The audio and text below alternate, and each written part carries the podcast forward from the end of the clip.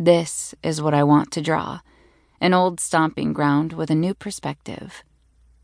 I quickly lose myself in the lines of the trees, the branches sagging under the weight of the Spanish moss and the shading of the fog. I'm completely oblivious to the crackling leaves behind me. I never hear his approach, and I jump as he passes right by me without noticing. I draw my knees tightly into my chest and duck my head in a ridiculous attempt to make myself invisible. I've never seen him before, but he acts as if he belongs here. How can that be? I know everyone who works at my daddy's golf course, and I certainly would have remembered him. He walks to the edge of the pond and drops a backpack at his feet. He toes off his tennis shoes and reaches around to grab his shirt and pull it over his head. He bends down and grabs a net that I failed to notice sticking out of his backpack and slowly wades in the water. Suddenly, I feel like the trespasser, the peeping Tom, but I can't look away. Instead, I silently turn the page of my sketchbook and start a new project. I can't get a good look at his face, but his profile and back grab my attention all on their own. His hair is inky black and unruly, like he just rolled out of bed. Considering the time, that's probably the case. His shoulders are broad, but his muscles haven't quite caught up with his frame. Like a boy on his way to becoming a man, he isn't quite there yet. He's deep golden tan, presumably from heritage rather than the sun, because he has no tan lines that I can see. And make no mistake, I'm looking.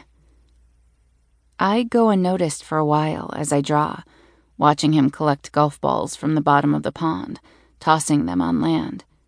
He's amassed quite a pile when I feel a pesky tickle in my nose. Oh, please no.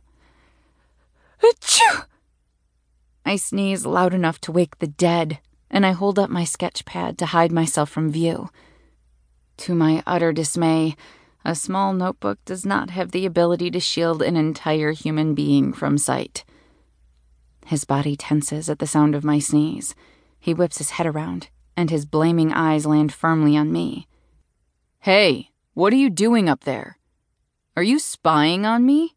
He shouts with an irritated scowl as he exits the pond and storms toward my tree.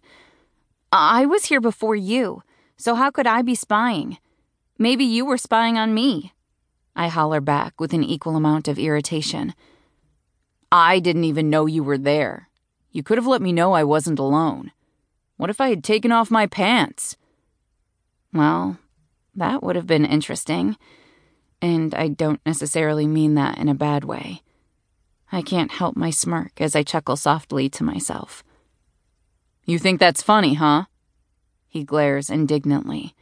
I don't know, maybe. You tell me. Would I laugh if I saw you naked? My natural tendency towards smartass seems to break the dickhead dam this guy is attempting to build, and he lets out a sharp laugh. He looks down and shakes his head, continuing to laugh. A sassy peeping Tom. I think I like it. He smiles, and my heart drops at the sight. Seriously, this guy could stop traffic. His eyes are as dark as his hair, a complete contradiction to my crystal blue. Staring into his eyes for much longer than appropriate causes an awkward silence to settle between us. It also gives him a moment to size me up and notice my sketch pad. He raises his eyebrows suspiciously. Well, what do we have here? He shoots me a devious grin to distract me right before jumping up and swiping my notebook off my lap. Hey, give that back. That's private. I climb out of the tree as quickly as I can and race toward him, fists clenched. He's running away, holding the notebook high above his head, well out of my reach. He stops and turns toward me.